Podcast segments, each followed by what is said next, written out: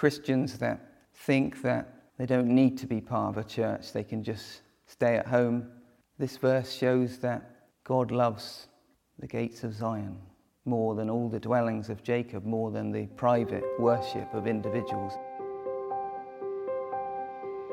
What is the church? What does a healthy church look like? What are the duties of the church? Listen on to a Bible study given on the subject of God's church at South Chard Strict Baptist Chapel on Sunday, the 5th of November 2023.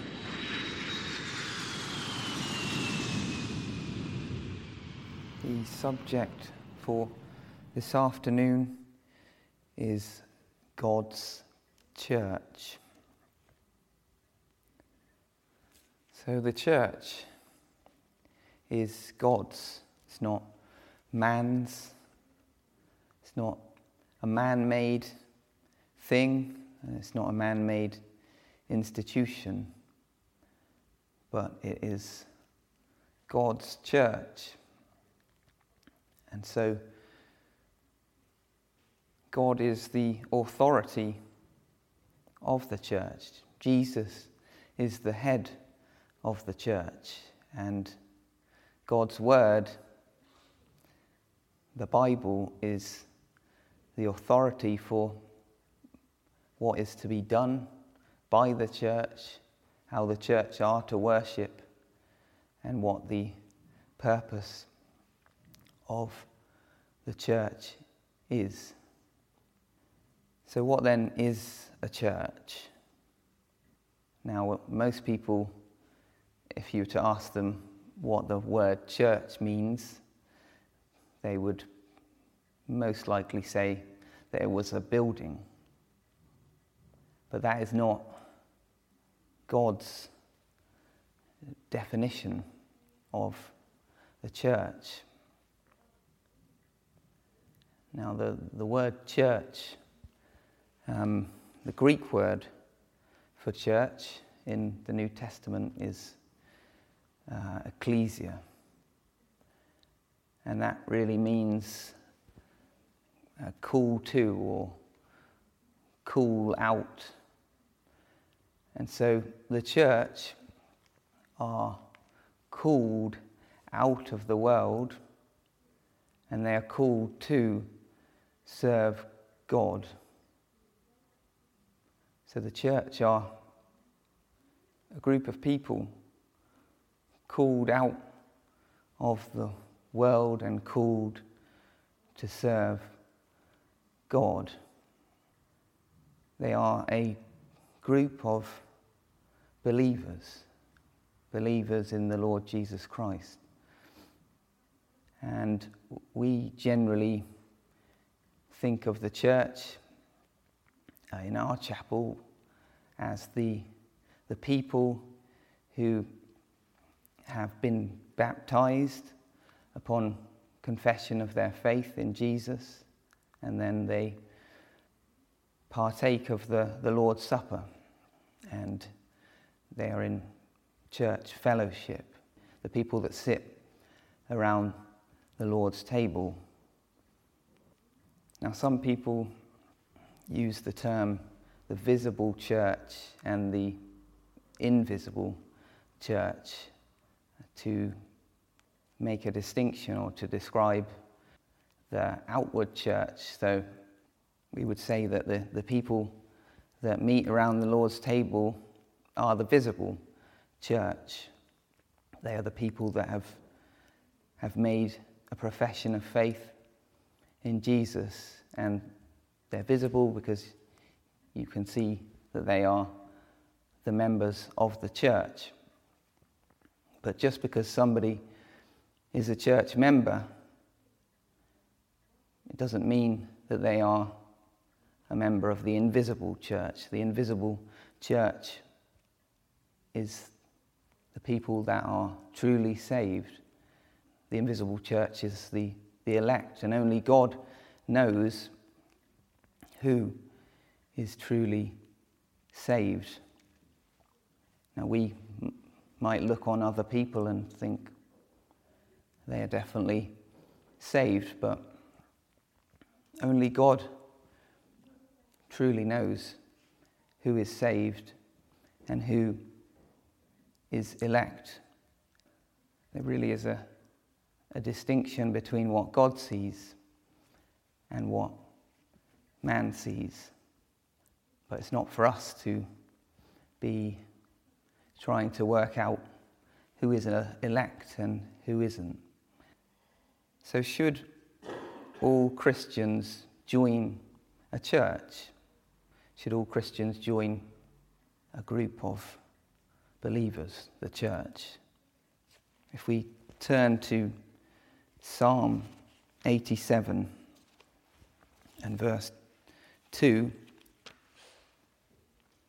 it says, The Lord loveth the gates of Zion more than all the dwellings of Jacob. And Zion is another word for the church. And the dwellings of Jacob means the, you might say, the, the homes or the, the houses, the, the, the individual people in the church. Jacob means Israel, and Israel refers to the people of God. And so the Lord loveth the gates of Zion more than all the dwellings of Jacob. And from this verse, we see that the Lord, He loves the church and He loves their gathering together and the where it is in sincerity and where it is there is true praise. He loves the gathering together of his church more than the, the individual worship that a person might have.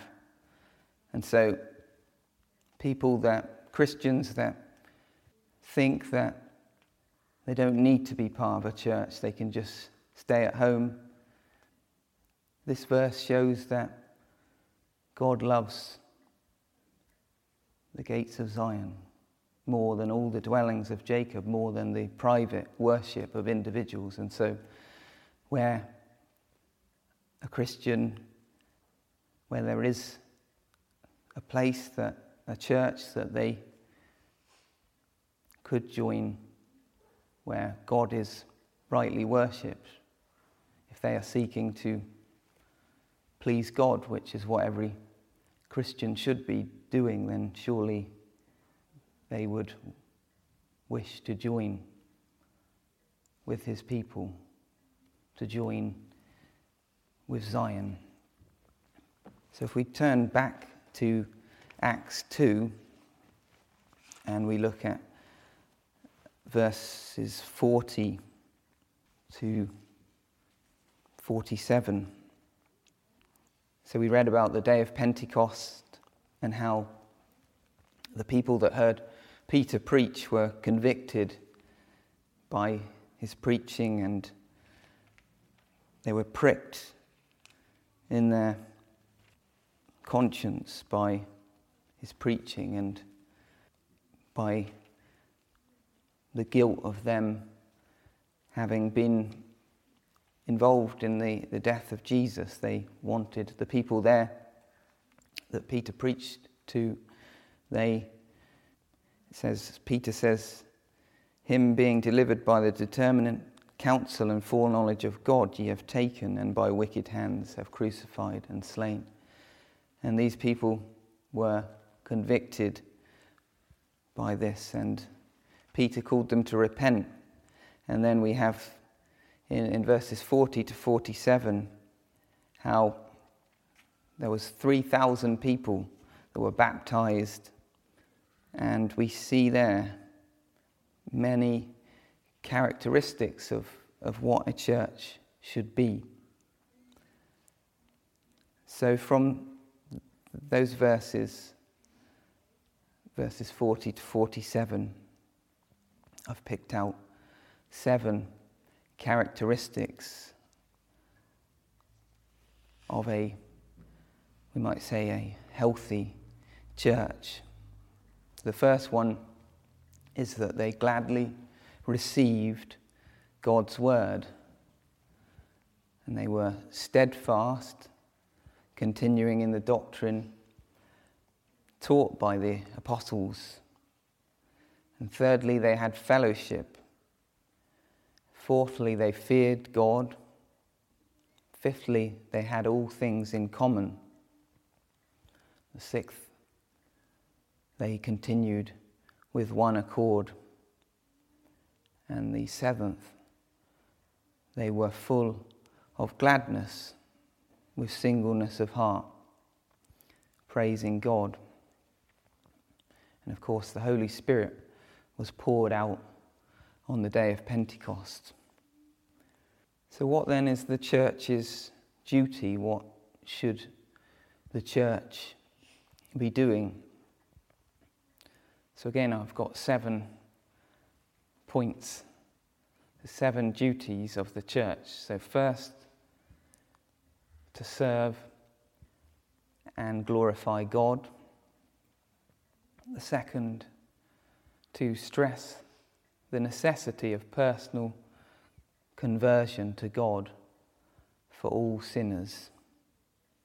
And the third, to promote spiritual growth in the lives of all regenerated Christians through preaching, teaching, and administration of the sacraments. And the sacraments are the bread and the wine of the Lord's Supper.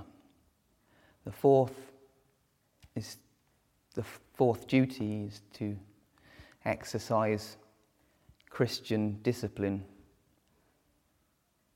And the, the teaching of Jesus in Matthew 18, verse 17, he says about someone, if they neglect to hear, um, if there's a fault between two people or someone's done something wrong and there's no reconciliation be between the two, then he says, if he shall neglect to hear them, tell it unto the church.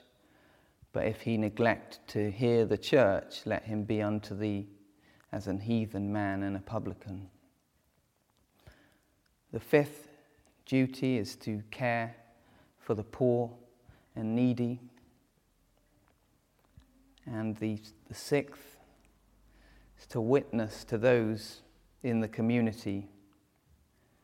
And Jesus said, Let your light so shine before men that they may see your good works and glorify your Father which is in heaven.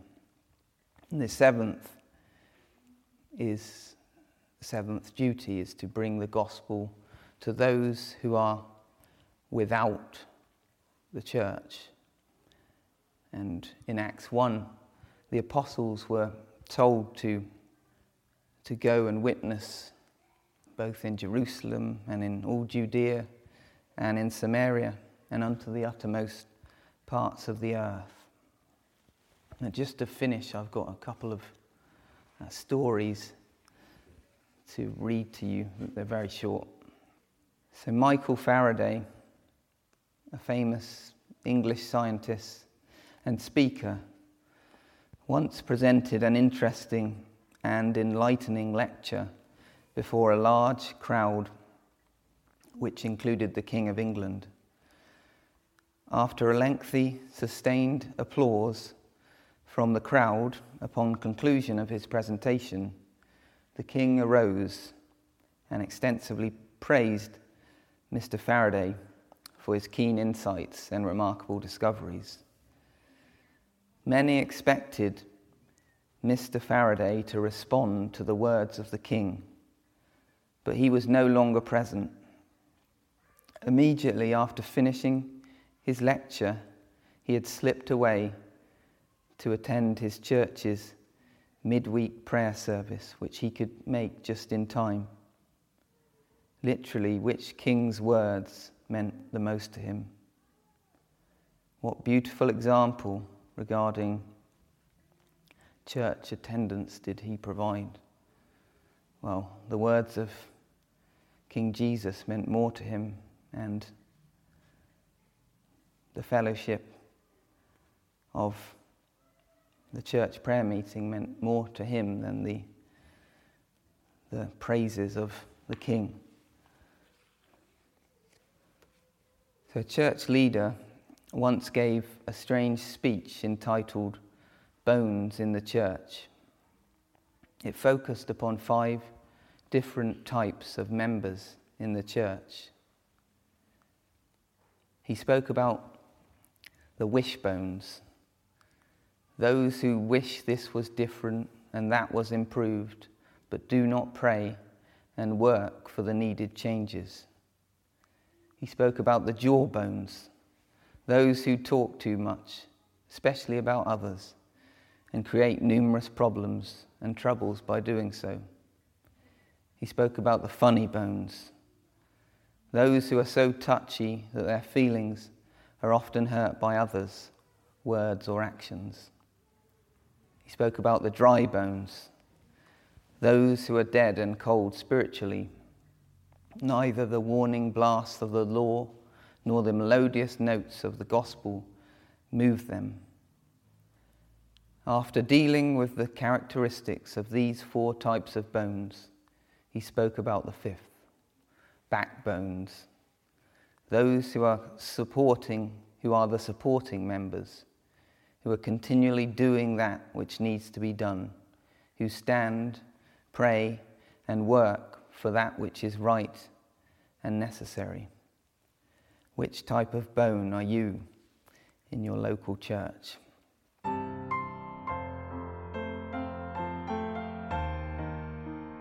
Thanks for joining us today. Look out for the next episode soon. And remember to subscribe like or follow the podcast to get notified each time a new episode is uploaded. And if you're enjoying the podcast, then consider sharing it with your family and friends. That's all for this episode, so until next time, goodbye.